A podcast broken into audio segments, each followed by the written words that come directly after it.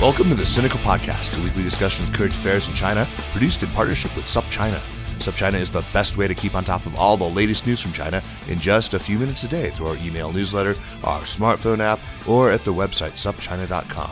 We offer original reporting and perspectives on a huge range of China-related topics, from the Belt and Road to the environment, from the latest online phenomena to the ongoing repression of Uyghurs and other Muslims in China's Xinjiang region. We're sure you'll agree that it's a feast of business, political, and cultural news about a nation that is reshaping the world. I'm Kaiser Guo, and I'm coming to you today from the sidelines of the A A S Conference, the Association for Asian Studies, in Denver, Colorado. Jeremy Goldkorn was unable to join me today, which is regrettable, but on the bright side, I don't have to think of some clever way to introduce him. We still read with some regularity about officials taken down by Wang Qishan and the Central Commission for Discipline Inspection for various forms of malfeasance. Among the many questions that have been raised by analysts and scholars about Xi's anti-corruption drive, one is probably paramount, and that is this. It's, is the drive more about actually targeting corrupt individuals, or is it more about securing Xi Jinping and removing political enemies? Now, thanks to the work of our guest today and of his research partner, an answer to that question is emerging. I am pleased to introduce Peter Lorentzen, assistant professor in economics at the University of San Francisco. Peter is the lead author, most recently, of a paper called Personal Ties, Meritocracy, and China's Anti-Corruption Campaign, which he co-authored with Xi Lu. It's deservedly been getting a lot of attention, in no small part because it's a good data-driven paper. Today, we're going to unpack that paper and examine what it says and what it doesn't say about the anti-corruption drive, at least in its first few years. So, Peter Lorentzen, welcome to Sinica. Glad to be here, Kaiser. Peter, uh, before we get started, some of our listeners who also listen to Sinica Network shows like Tech Buzz China and China Econ Talk will have actually heard about this new program uh, that you are offering at the University of San Francisco, and you're you're actually personally involved in this. Uh, tell tell us about that program and about your role. Uh, and by the way, this is not a paid endorsement. I'm just giving you a freebie. Okay, thanks. Um, yeah, I appreciate the chance to talk about it. Um, so this is uh, starting this fall. We're uh, accepting our first class for the Master's in Applied Economics program at University of San Francisco. And the focus of this program is going to be on the digital economy. So it's going to be the first economics master's program uh, really anywhere in the world that is entirely centered on understanding what economists are doing in tech firms and learning that skill set. So what that means is learning the, the economics ideas um, that underlie what they do. So understanding game theory, auction design, market design, reputational systems, things that, that economists have been thinking about for, for decades, but have really now had the opportunity to uh, put into place when they're designing markets like those run by Uber or Airbnb, right, that are bringing people together, trying to make business work. I'm directing the program, and Uh, I got involved in it because it's it's fascinating to me, and there's so much going on in San Francisco. While a lot of my grad school classmates uh, have dropped out from their tenure-track jobs or jobs at the Fed or whatever to uh, to join the tech business, both in the startups and the established firms, um, because it's just it's just so interesting to not be doing academia, but actually to you know take these concepts, and you're not worried about peer review. You're worried about, like, is this going to work? And I'll find out next week. You know, and it you know it's it's really going to matter for the world. Right. So so it's just fascinating in that respect. I mean. Well, you know, I am here today, and I've got you here today to prove that uh, dry academic research can also be really fascinating and interesting, because this really is. I mean, I, I, I've I've really enjoyed picking apart this study. Um, let's talk first about what previous corruption, anti-corruption campaigns have been like, and what, what was different this time. Right. So, yeah, so there have been, you know, the, the Chinese government uh, and the party has, I think from its beginnings, even before nineteen forty-nine, always worried about corruption or, or misbehavior of some kind. The, the idea of party discipline, you know, goes way back to, to those Leninist roots. And they've always acknowledged it to be a problem and launched various campaigns to fix it um, at times. But they always, almost always kind of stuck to the small fry. Right. And, you know, there were, there were a couple exceptions. The the mayor of Beijing in the mid nineties, um, party secretary of Shanghai in the in the two thousands, you know, but uh, at higher levels. That was like two thousand two, right? Yeah. In Shanghai, it was, uh, I think it was two thousand five. Oh, was it that late? No. Oh, no, no. Sorry. two thousand two. Yeah. Anyway. Um, and the... Uh, so, so they're always, you know, mostly small fry. Occasionally someone would go down, but it, it seemed like it was more of a one-off. And right, everyone right. was always a little bit unclear whether it was because that person was really especially corrupt or just happened to be, you know, on the wrong side of some kind of political uh, political battle, and that was the way to remove him. And it was, it was that the signal that you thought made this one different uh, when, when you sort of decided, uh, you know, we ought to pay attention to this and start gathering some data on this uh, when you started to see some tigers in, in, in the trap as well? Or or was it just, was there something else about this time around that seemed uh, like it warranted closer examination? Yeah, that was, it was really the, the scale of it. So um, uh, my co-author really took the initiative on this project uh, and sort of brought it to me and got me involved. And he... So Xi Lu, he was a graduate student at Berkeley uh, in economics at the time, and now is a professor at uh, the National University in Singapore in the Lee Kuan Yew School of Public Policy. He came to me and said, you know, I think this this corruption campaign is really interesting. Something's going on here. You know, there's just so many people going down. And initially it might have been a story about how it's a, a purge just of particular opponents of Xi Jinping. But, you know, there's there's more and more people going down, and they're, they're not all his enemies. And so there, it seems like there's something worth looking into here. So what made a couple of economists decide not to stay in their lane and to venture into something that would usually be sort of the territory of the political scientist? Uh, that's a good question. Well, so I, I'm I'm both. Um, I've taught in economics departments and political science departments. I've done PhD work. I started my PhD work in the political science department and then switched over to an economics department, and I published in both. So uh, that this really is my lane, is is the, the where these things come together. Okay, good, good, good. You're sort of straddling the uh, the median there. Let's talk about how you designed this research, about what data set you used and how you propose to actually extract conclusions from it. Uh, because I think what stands out is this is a very data-heavy, a very data-driven study. Who who contributed the main ideas for what you were going to look for, for sort of proxies of corruption or uh, indicators of, of actual meritocracy at work? Yeah, I mean, so these were definitely came out of uh, just uh, lots of conversations um, between me and, and she. So I'm not sure, uh, you know, exactly which which idea came from from him or from me at what point. Um, but the the key, you know, the key problem in trying to study quantitatively or or even systematically in any way um, corruption is that you only hear about what happened or what someone did after they go down, right? So you can't just look at the people who went down and say, okay, well, look, this is how corrupt they are. This is what dif- makes them differ from someone else, because you can't take for granted that, in fact, they were more corrupt than anyone else. It might just be that they were the ones who, who got arrested. So we pursued a few different strategies with this and basically looking at kind of those those two questions that, uh, Kaiser, that you mentioned at the start, like what evidence is there for sort of a, a network effect of particular people being targeted or particular people or, or groups of people being protected? And then also we looked at what evidence can we find that the people who were targeted were more in corrupt. fact corrupt, right? Yes. Right, right.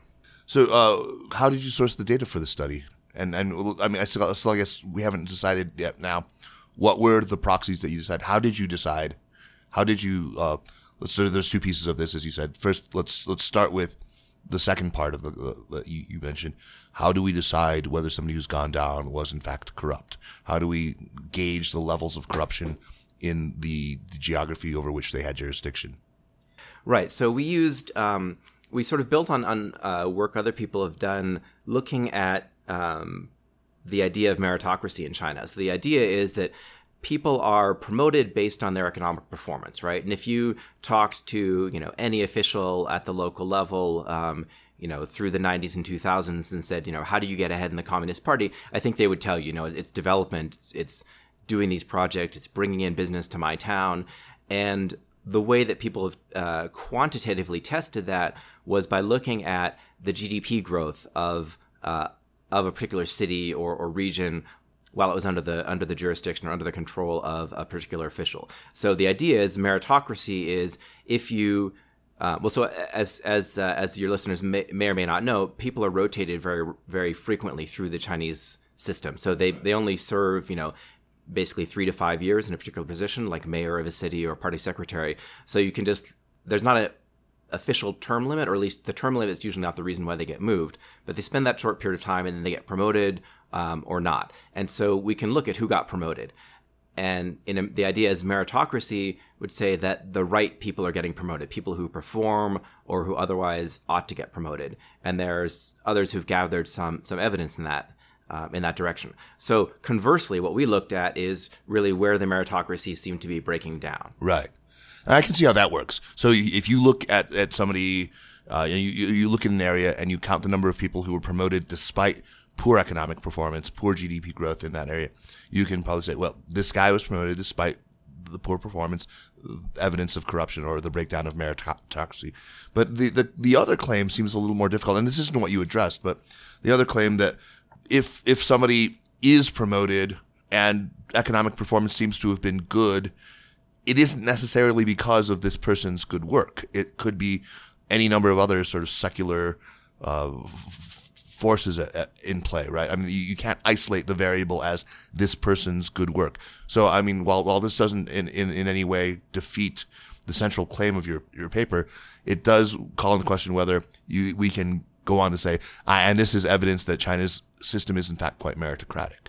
Yeah, I mean, I think any any economist would say, you know, we're we're constantly complaining in, in the U S that, you know, please don't give your president credit for whatever happened in the stock market this week that's or right. in the, in the that's G D P exactly growth what I had over in the mind. past couple of years, right? And and that's generally true. I mean, especially, you know, that's especially true in the U S where it's such a large, diverse economy where no individual has that much control.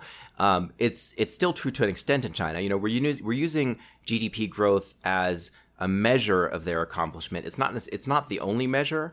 Um, you know, you also see uh, a tendency among Chinese officials to do sort of show projects, you know, look, I've got an airport, or look, I rebuilt the city wall, or something, I've created a tourist zone. And so they're they're doing a lot of things to to demonstrate um, their economic management to the higher ups. But it just happens that, you know, because these these macroeconomic figures are published, we can look at them. Right, right, right.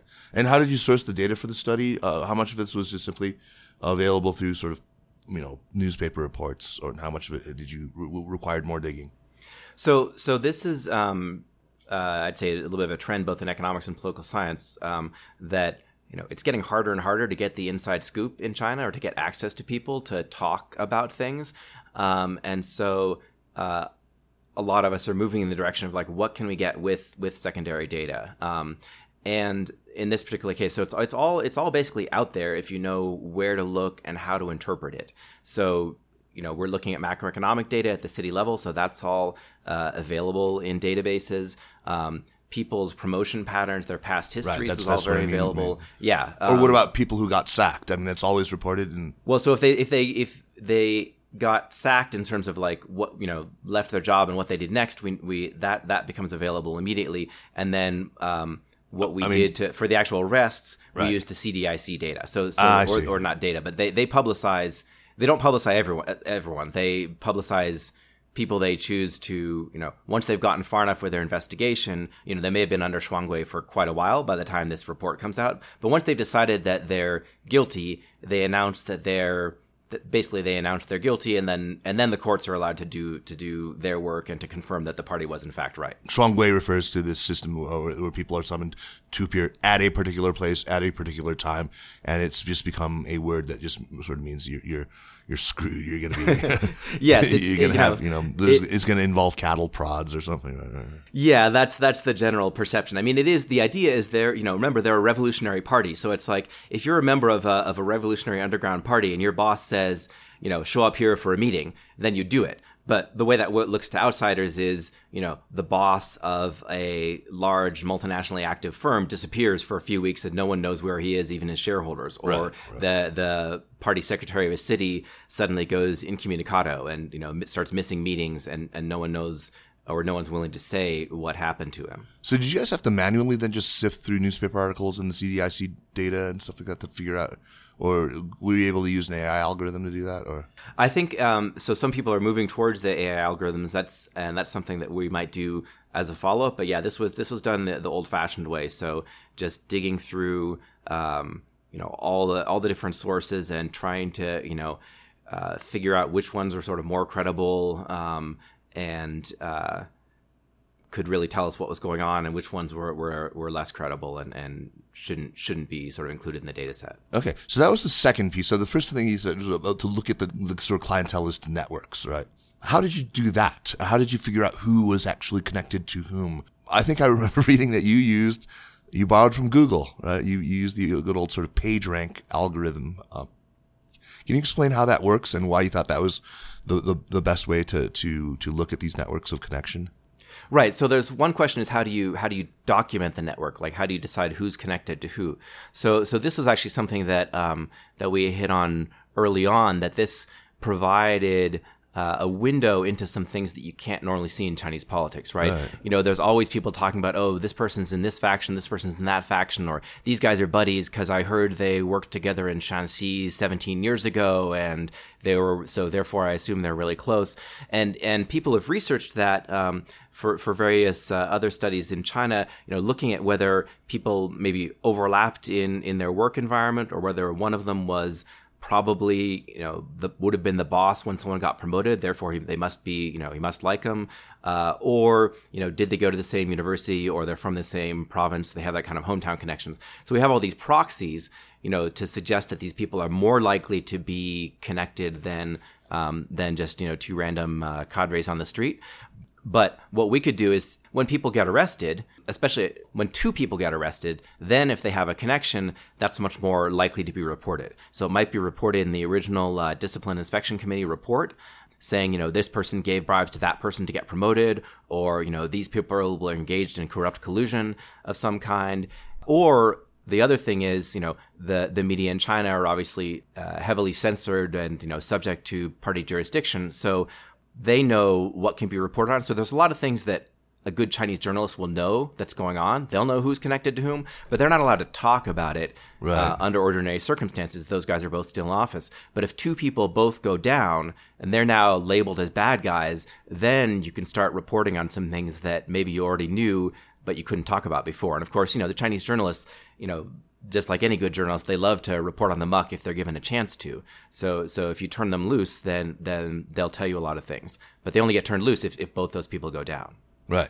So how does the PageRank whole thing the, uh, work into this? How does that, that, right. that play in? So so we build a network of, you know, uh, these connections are not, um, you know, it's not like uh, like a, say, Your, your connections among your Facebook friends, right, where you're sort of equals. Generally, these connections, the information we had is, you know, this person's subordinate to that person. It's hierarchical, right? Yeah, it's hierarchical. So one person, you know, in some sense reports to another, you know, just like a page can refer to another. Exactly, um, right. And so it's actually a very simple application of the of the PageRank algorithm. It's not as complicated as, you know, what the original uh, Google folks, um, you know, had to had to deal with. But but this gives us a way of Um, not just saying, oh, this person's connected to a lot of people, therefore he's important, because maybe he's connected to a lot of people, but that's because he was, you know, there was one den of thieves in some township that went down and got reported about. Then we'd have, oh, this guy's connected to a ton of people, but none of them matter. What we want to look at is who's connected to people who are themselves connected to a lot of people who are who themselves have a lot of subordinates, and find an objective way to sort of uh, calculate that, like who's really at the top of the heap. That's great. Uh, so there's a central claim to the work, and that is that the one that's really the, the claim that's grabbed all the headlines and all the attention, uh, that is basically that the anti-corruption campaign really does seem to target corrupt individuals, uh, but that it doesn't touch people who have close personal connections to Xi Jinping. Uh, one of the obvious questions for me is this. Are the people close to Xi Jinping all people who appear to have risen on merit? If you look at these people, did they... Uh, ha- were they in charge of economically successful regions? Right. So that's a little bit harder to pick out because they're a smaller number. Um, so the it also has to do with some issues of how we set up the, the research. So to get a comparable group um, looking at, you know, whether performance mattered, we looked at city-level leaders. Um, so that's that's one tier of um, of the political system. But when we looked at who was getting protected, we looked at provincial level leaders, so provincial um, provincial party standing committee people. So there's about, you know, ten or so per uh, per province, and we looked at that pool. But those people don't necessarily have individual control over um, an economic zone. Right. And the people lower down, they may not have, they're less likely to have the kind of direct connections to Xi Jinping that we could. Um, again, we can't we can't document directly because obviously Xi Jinping is, you know, still in charge, so no one's going to be allowed to report on uh, who are his cronies. So instead, we have to use the proxies of, you know, did they go to the same university with him? Did they work together with him um, at similar levels back when he was, you know, in in local level government? Um, or yeah, I don't have think those, those that's not hard to determine. I mean, I think those, those in, with enough of those proxies, you can get a pretty clear sense of who is is is individually connected to Xi Jinping. But I, I would think that you would be able to then look at, even if they are just at provincial level, you can use that, that other measure that you did in that sort of first run, that first run that you did where you looked at the World Bank survey of of, of perceptions of corruption, uh, conveniently from the year twenty twelve, you know, the year right right before, uh, and then looked at whether that province had had a lot of arrests in it, a lot of a lot of people taken down. Couldn't you have done the same thing with uh, the people associated with Xi Jinping and said, okay, so this guy, you know, ran Jilin and was Jilin uh, uh, at or near the top of the, the corrupt provinces list from the World Bank survey? Um, well, so they didn't have a full list of provinces. They had they did twenty-two cities, right? Because implementing this is a survey of of business people of you know uh, how did they did they view basically did they view corruption as an obstacle to their business? Um, so it was not naming names or anything, but it was in right. two thousand twelve was corruption a problem where you worked? And what we did find uh, is that places where uh, more people tended to report that that corruption was a problem. Um, Also, they had, you know, they tended to report problems with like taxation or regulation or the judicial system. Uh, those also subsequently had a lot more arrests. In but fact, it's not, they had some of the big, big arrests. Yeah, um, right. but well, but not so many from the from the sort of uh, big tiger networks, actually. Um, well, actually, I mean, I, when I was looking at the data, it, it, it was notable that the three big tigers were in provinces that ranked highest among the the. Uh, the number of arrests and uh, correlated to the, the, the perceptions of, of, of. Anyway, so that's, yeah. uh, that, that's for, for next time. Uh, but let me go back to something else, um, because you know we, the other interesting claim, or one of the other many interesting claims in, in there, or findings in there, uh, was that the individuals who were targeted. I mean, we're talking about the tigers and, and not the flies. Um, uh, that Bo Xilai didn't really number among the most networked and connected of the people who went down. I think that most people would have expected that he was kind of the, the major mover behind all the, the mischief and the, the machinations of, of two thousand twelve. And it was, in fact, you know, the, the, the three big tigers that you named. So, uh, and now let's go into who they are. So Zhou Yongkang, I think a lot of people know who he was, you know, because he was a Politburo Standing Committee member, of course. And, you know, had security in his portfolio. So, right. You know, he was a really, really close, I mean, a big power base in the petroleum sector. And, yep. and right. uh, the other two maybe are not as familiar. Ling Jihua, uh, who was sort of a fixer and a right-hand man to, uh, actually, you know, a holdover from the Hu and Wen, Wen period, who, of course, when his son was killed in a, a fiery blaze on the North Fourth, Fourth Ring Road, uh, it wrapped his Ferrari around a, uh, like a, a concrete pillar. Uh, it's horrible, but um, that that's when he maybe came to a lot of people's attention. And the third one, Su Rong, is probably even known by le- less people. Can you quickly I D who they they were, uh, or Su Rong especially, what what he was and uh, sort of his power base was? Right. So um, yeah. So you did a good summary of the, the first three. So Zhou Yongkang, you know, he was at the Politburo, so he was at the highest levels of the state. He was in charge of the the what they call the political and legal affairs group, which is basically in charge of you know the, the public security and everything, and a lot of other things, and the legal system. Um, and previously, he'd been at the top of the petroleum uh, ministry, and also had been the uh, the chairman of uh, one of the big like Sinopec or something. Like that. Yeah, and also was was head of Sichuan. Um, oh, right, right, of course. For, he, he for ran Sichuan. Yeah, he ran right, Sichuan. Right, and, so then, um, and then uh, Ling Jihua, yeah, he was in this sort of weird job that, you know, there's something called the general office, which right. sounds like, you know, someone would be, be like a secretary, but their job is to, to draft party directives and memos and, you know, decide what documents will be classified and, and arrange memos and things. And apparently this gives them, it's sort of a low-key job, but it gives them a tremendous amount of power right. um, and, and influence. And Su Rong was, um, he was uh, he was more of a local government guy. He had been the party secretary of uh, Gansu and Qinghai, and then and then most recently was the was the Jiangxi party secretary. Um, and he was basically went down for you know more corruption in his province. Right. And uh, again, so Jiangxi, Shanxi, where where Ling Jihua was based, and then Sichuan, where where Zhou Yongkang was based. Those were the three that ranked the highest in the t- total number of, of people taken down. I remember. Yes, that's right. At at the um, at the level of the uh, at the provincial level of government. At the provincial yeah. level government level. Right, right, right. Uh, that's that's fascinating. So, Peter, I think many of our listeners are maybe even too young, or I hope they are, um, to to remember all that transpired in that really tumultuous year of two thousand twelve, uh, you know, in, in the run-up to Xi Jinping actually taking the presidency early the following year. Uh, really crazy year that involved attempted defections to, to the U S consulate in Chengdu by, and so, so the, the whole Bo Xilai scandal, uh, the, the murder of Neil Haywood coming to light, and then, you know, uh, this rumors of, of an actual attempted coup. There were people who were moving against Xi, certainly. Uh, can you remind people of what happened that year? Right. So um, so with, with Bo Xilai, um, he was the, the party chief in Chongqing. He was very similar to Xi Jinping in a lot of ways, like uh, charismatic, good-looking guy, Prince you know, Ling, yeah. highly articulate. Um, he also had a distinctive policy style, which is quite unusual among Chinese officials. You know, You're, the the goal is always to be as bland as possible until you're on top. Um, right. And but he was known for in Chongqing. He was kind of pursuing a different model from the rest of the country, um, more populist, uh, very heavy anti-crime, anti-gang approach. Um, also very statist in terms of how the economy was going to be run. So not so market oriented as as everyone else had been in that period in the past ten, twenty years. The Chongqing uh, model. The right. Chongqing model. And also, you know, bringing back a lot of the Mao nostalgia, you know, that right. revolutionary era stuff, playing the songs and trying to get everyone to, you know, feel that kind of patriotism. Uh, the the shorthand was party. Strike black, sing red, remember? Yeah, that? that's exactly right. So, so strike black meant go after the black or Hei Shouhui, the, the, the uh, organized crime syndicates.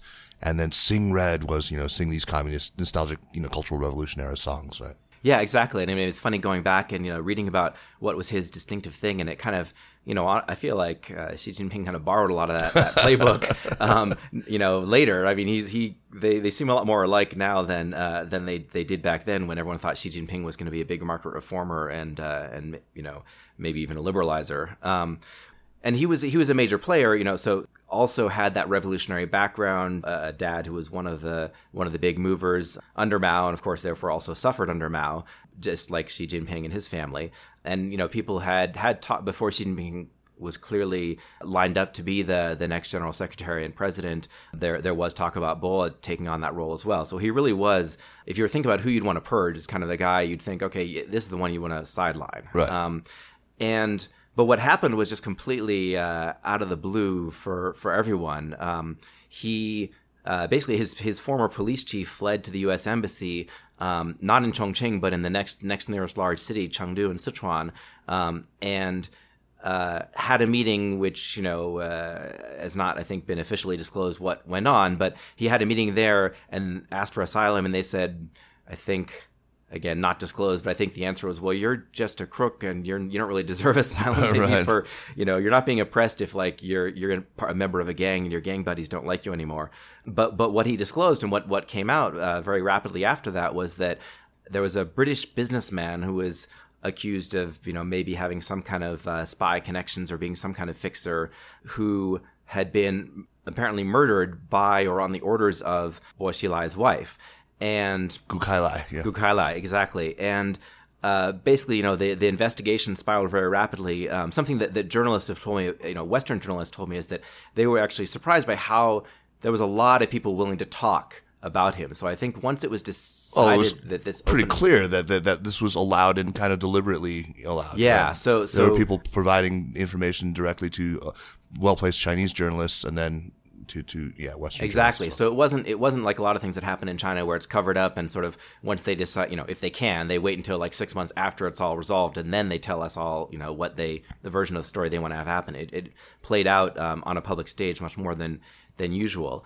Um, so so in February was when uh, the police chief went to the went to the embassy. Um, by March, Bo was removed from from office, and by the end of the year, he'd been uh, removed from all party posts and and placed under arrest. Um, so that was, and that was all before Xi Jinping uh, formally took power. He was already anointed as the successor because he'd been named vice president in the previous um, previous party congress um, five years previously. But um, the uh, but he wasn't actually in power yet. So then, then end of two thousand twelve, Xi Jinping takes power um, as head of the party. Then as a formality, then the beginning of the year he becomes he's uh, elected president um, in two thousand thirteen. And then, then sort of the crackdown, the main crackdown started. So that happened, started in two thousand thirteen, but two thousand fourteen became really intense, uh, with just large numbers of people getting arrested. Uh, and also in two thousand fourteen was when several of these big tigers went down. Um, Xu Caihou, who was the, a top military leader, like literally the top military guy aside from Xi Jinping. And Guo Boxiong, yeah. Yeah, and then, um, and then in the, in the political side of things, um, Zhou Yongkang, Um, Su Rong and Ling Jihua, who we mentioned earlier, uh, who again were it had never happened before that like this many people at high levels actually went down. So there's, you know, the the saying you should you should swat at a fly but never never hit at a tiger. It was right. a sort of journalistic slogan for a long time. Uh, but the same thing was really true for corruption allegations. If you were high enough up, then whatever you'd done, you know, no one would no one would dare start the kind of battle that might erupt if if everyone started pointing fingers about what the other top guys were doing. Uh, but that was what was happening. Yeah, yeah. Well, I was surprised, though, that relatively few of the direct associates of Gu Kailai were brought up on charges during that time. Right. So that was a really interesting thing, uh, a pattern that we looked at. Um, so so we mentioned this, this uh, network, you know, that we developed of uh, people with reported connections and uh, who was arrested and and who they were reported as linked to. So so using those reported links, building this network, and looked at who was on top of it. So, you know, Zhou Yongkang, Su Rong, Ling Jihua, these three guys really, really stood out. And then, you know, if you if you rank people, you know, using using the, the Google PageRank algorithm, then um, you find, you know, Gu Kailai was like, he was uh, below twentieth. Yeah, um, right. So just way, way down the list, uh, which w- and what that means, you know, in practice is that in our data, there were not many people reported as being his cronies who are subordinate to him, um, compared to, you know, a lot of other people. And that's, that's interesting to us because, you know, if you're thinking about, again, removing the political competition, the guy who, you know, under maybe extraordinary circumstances, but realistic ones, could come back and, and be uh, the the one who undermines or, or opposes the current leadership, Boa seemed like, you know, the most plausible character. Right. Um, And if it were Stalin, right, you would expect that, like, you know, him and all his relatives and associates to the fifth generation would be out in the gulag. um, but that's not uh, that's not what we see in our data. Um, instead, you know, there's this focus on, you know, Su Rong, Ling Jihua, who, you know, they were powerful, but there was no sense that they were direct rivals to, yeah, direct yeah. rivals to, to Xi Jinping. Fascinating. You know, you, you point out that uh, among the Politburo Standing Committee members, it was only Xi who was able, apparently, to protect his associates, that the others were not able to. And you, you said in a footnote in, in the piece, I remember, that, that this was not actually the case in previous crackdowns. Uh, what accounts for this? What accounts for, for uh, the ability previously for uh, Politburo Standing Committee members to to protect their uh, their associates? How did it change this time? I mean, is it just because this time no one was protected, or that does seem to be uh, does seem to be the case? So yeah, so we looked at we looked at all the provincial Politburo Standing Committee members um, as of two thousand twelve, when we looked at who who had some connection to Politburo leaders, also to the Three Big Tigers, um, and to Xi Jinping specifically. And so having, if you had a connection to Three Big Tigers at that point, you were much more likely to go down. If you had a connection to Xi Jinping, Um, in the sense that you you went to Tsinghua, or you were born in Beijing, or you worked together with him at some point uh, when he was in the provinces, then you would absolutely not go down. Like literally zero of them uh, right. were arrested. But then, yeah, when you look at, if you even when you clump all other six Politburo members together, we didn't see a sort of protective effect. Their their associates, people who we believe to be connected with them, were just as likely to go down as anyone else. So the question is, why why were they not able to protect their people? And I think it does, and you know, this isn't something we can observe directly in our data, so this is, but you know, my my sense is this really does show the sort of demise of the collective leadership and the incredible might approach. of yeah yeah they, they, yeah. yeah the converse of that the incredible might of, of Xi Jinping, in a way that Hu Jintao did not, you know, stand above uh, everyone else in the Politburo yeah, unprecedented. Um, in in this way, and even you know even Jiang Zemin maybe did not. Uh, even at the end, when he'd been there for quite a while and cemented a lot of power, he wasn't uniquely powerful and, and having that unique level of authority that um, meant that he could sort of ride over the interests of other people at the senior level in the right, party. Right.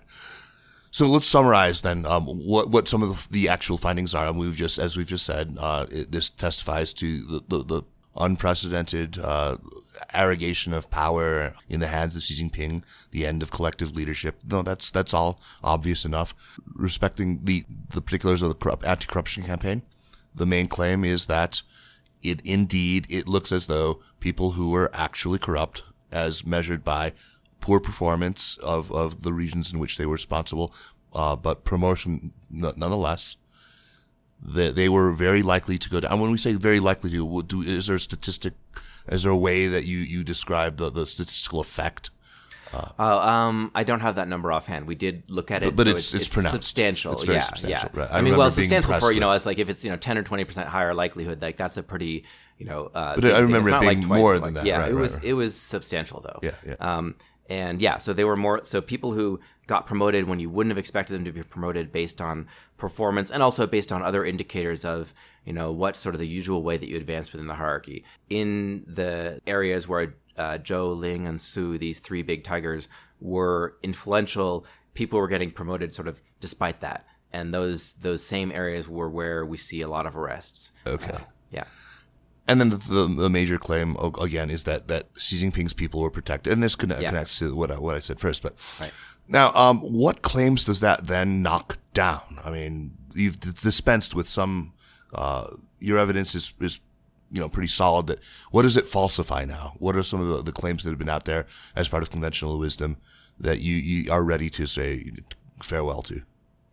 Well, you know, as an academic, we're, we're, I'm always in favor of further research and, and willing to be overturned. But I think it does. Uh, it certainly, you know, the, you could, I'd say it, it knocks down things which I would. Anyone who really knows China probably knew was a straw. They're both straw man, but you nevertheless read in the media and, you know, by talking heads and public policy figures. So the one the one extreme version is that this is, you know, this is Stalin or this is Mao. This is just someone, you know, chopping the heads off of everyone who who opposed him in order to to gather all power to himself. And, w- you know, we can see that it it it is discriminate. So it's going after people who are... By by our best indications, it, it does seem to be targeting people who are who are more corrupt, and so that, you know, in that sense, the the party deserves some some credit for they're actually uh, you know, regardless of, you know, I, I disagree with the means, but the the objective of cutting back on the level of corruption that was uh, going on in China, it does seem like they're really trying to do that. Yeah, it's laudable, the, right, right? Yeah, and then the flip side of it um, is the idea on the other extreme. That it's purely noble. I mean, this would be the party's line that, yeah, we're just going after the most corrupt guys and the most corrupt guys go down. The fact that Xi Jinping's associates were protected suggests to us that, you know, he is using his power to protect them. Although I'd, li- I'd like to see how their performance tracked against the, you know, the fact that they uh, were p- promoted. I'd, I'd, I'd want that as the final piece of evidence to suggest that that part of the claim is true. I yeah, mean, that's it, something it could, we're following up on. There's a smaller yeah. number of them, so we can right. look at, at Xi Jinping. Like we can look at what we can say is that in our data, the provinces that had fewer fewer arrests tended to promote more on a meritocratic basis. Um, but the actual number of people who are sufficiently directly linked that we could be confident in saying that they're Xi's people is is fairly small, and so it it uh, becomes harder to do uh, statistical analysis we could be comfortable with. So lastly, your study goes through twenty fifteen.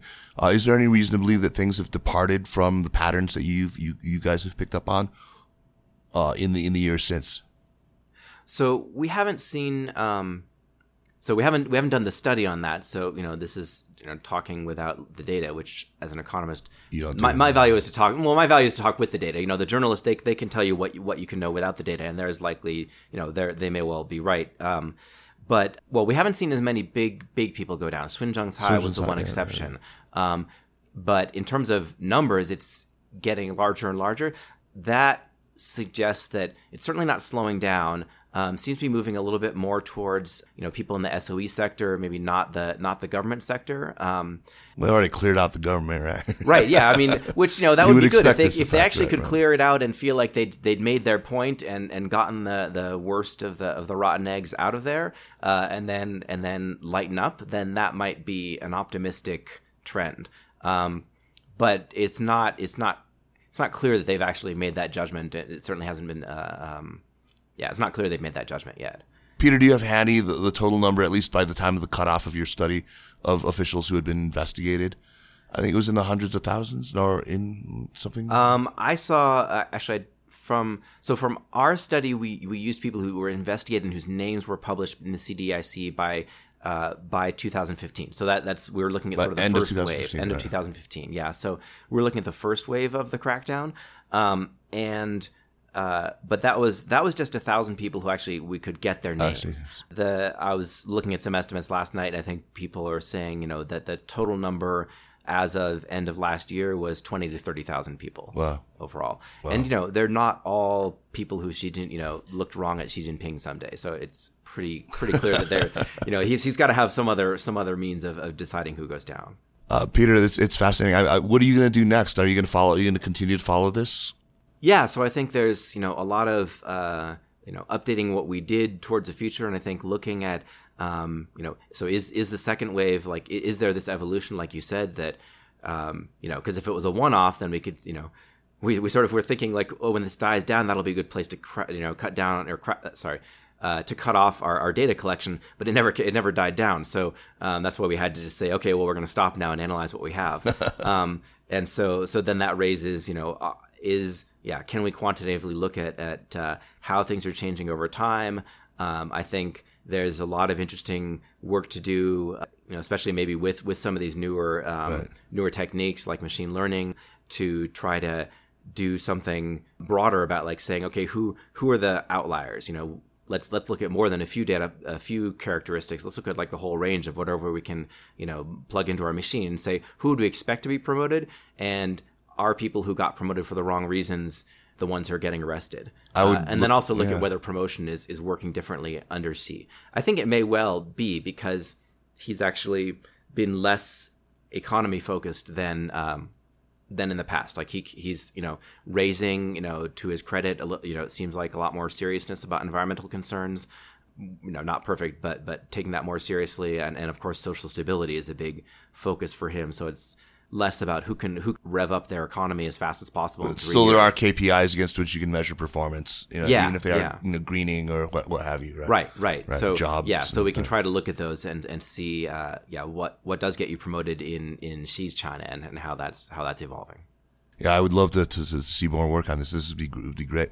Uh, I'm I'm curious. First of all, what kind of reaction has this gotten within uh, the academy, and also, has the party tried to use any of this for propagandistic purposes? Uh, have you seen state media publish your, your findings, or at least part of your findings, the part that accord with their, their... I think that'd be a little bit tricky for them to talk about the one part and not the other part. So um, uh, so far, I have not seen, uh, seen you know... They find a way to do it, you know?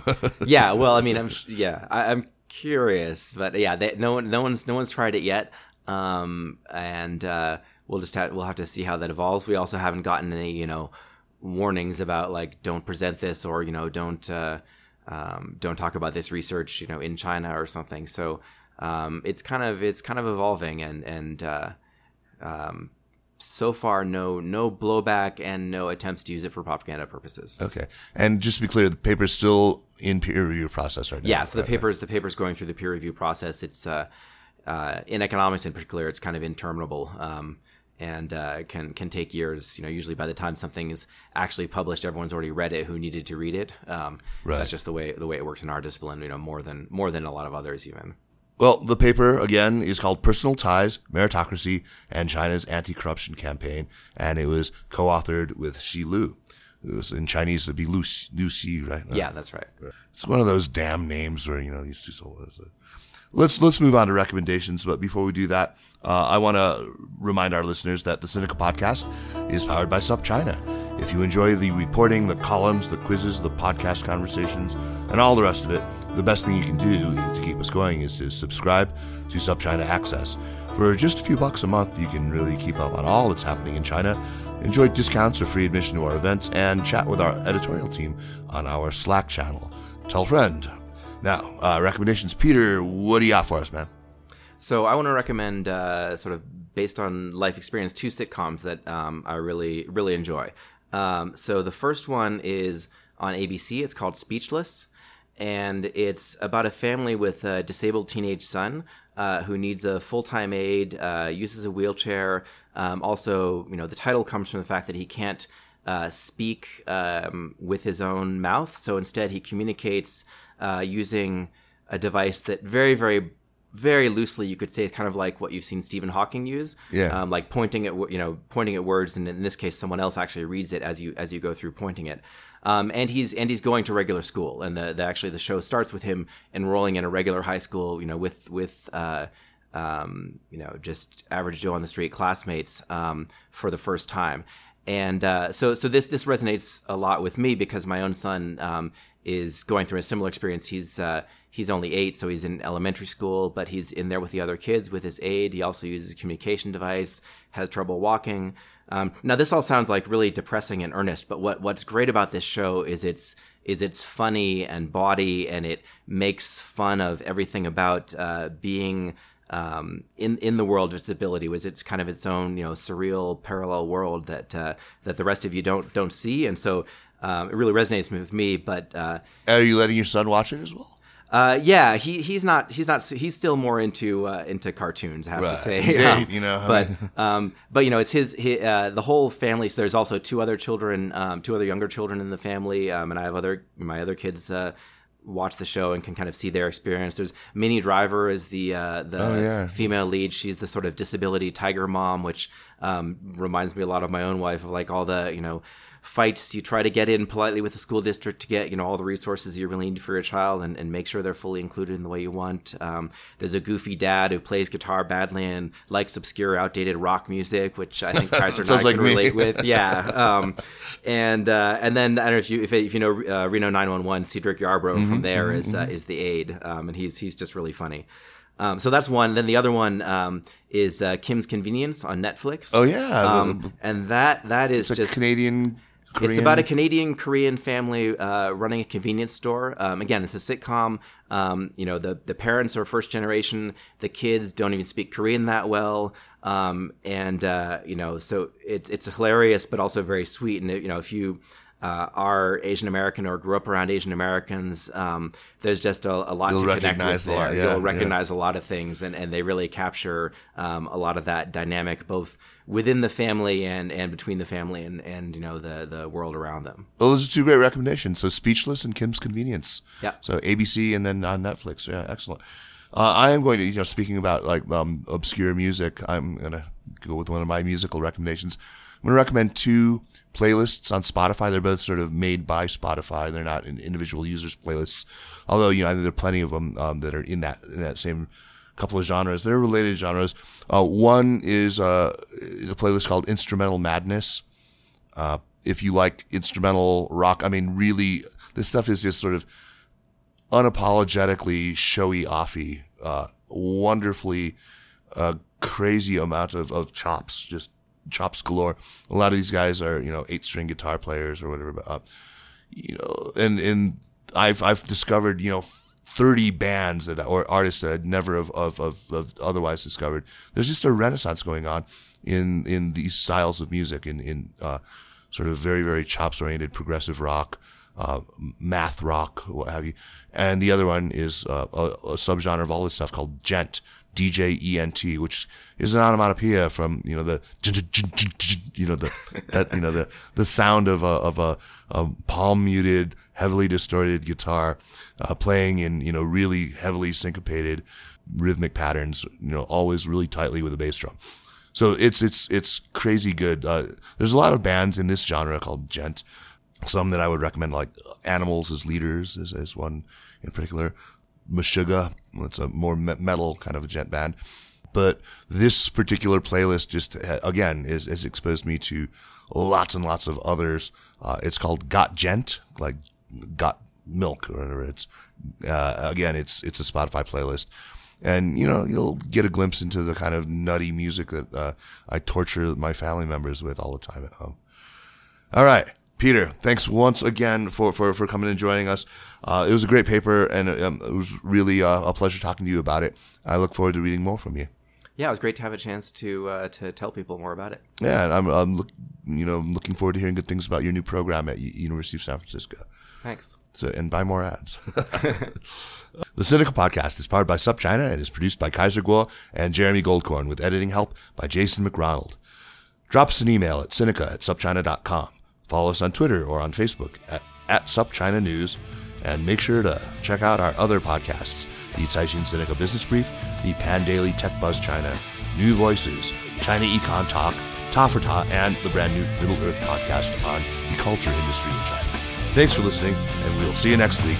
Take care.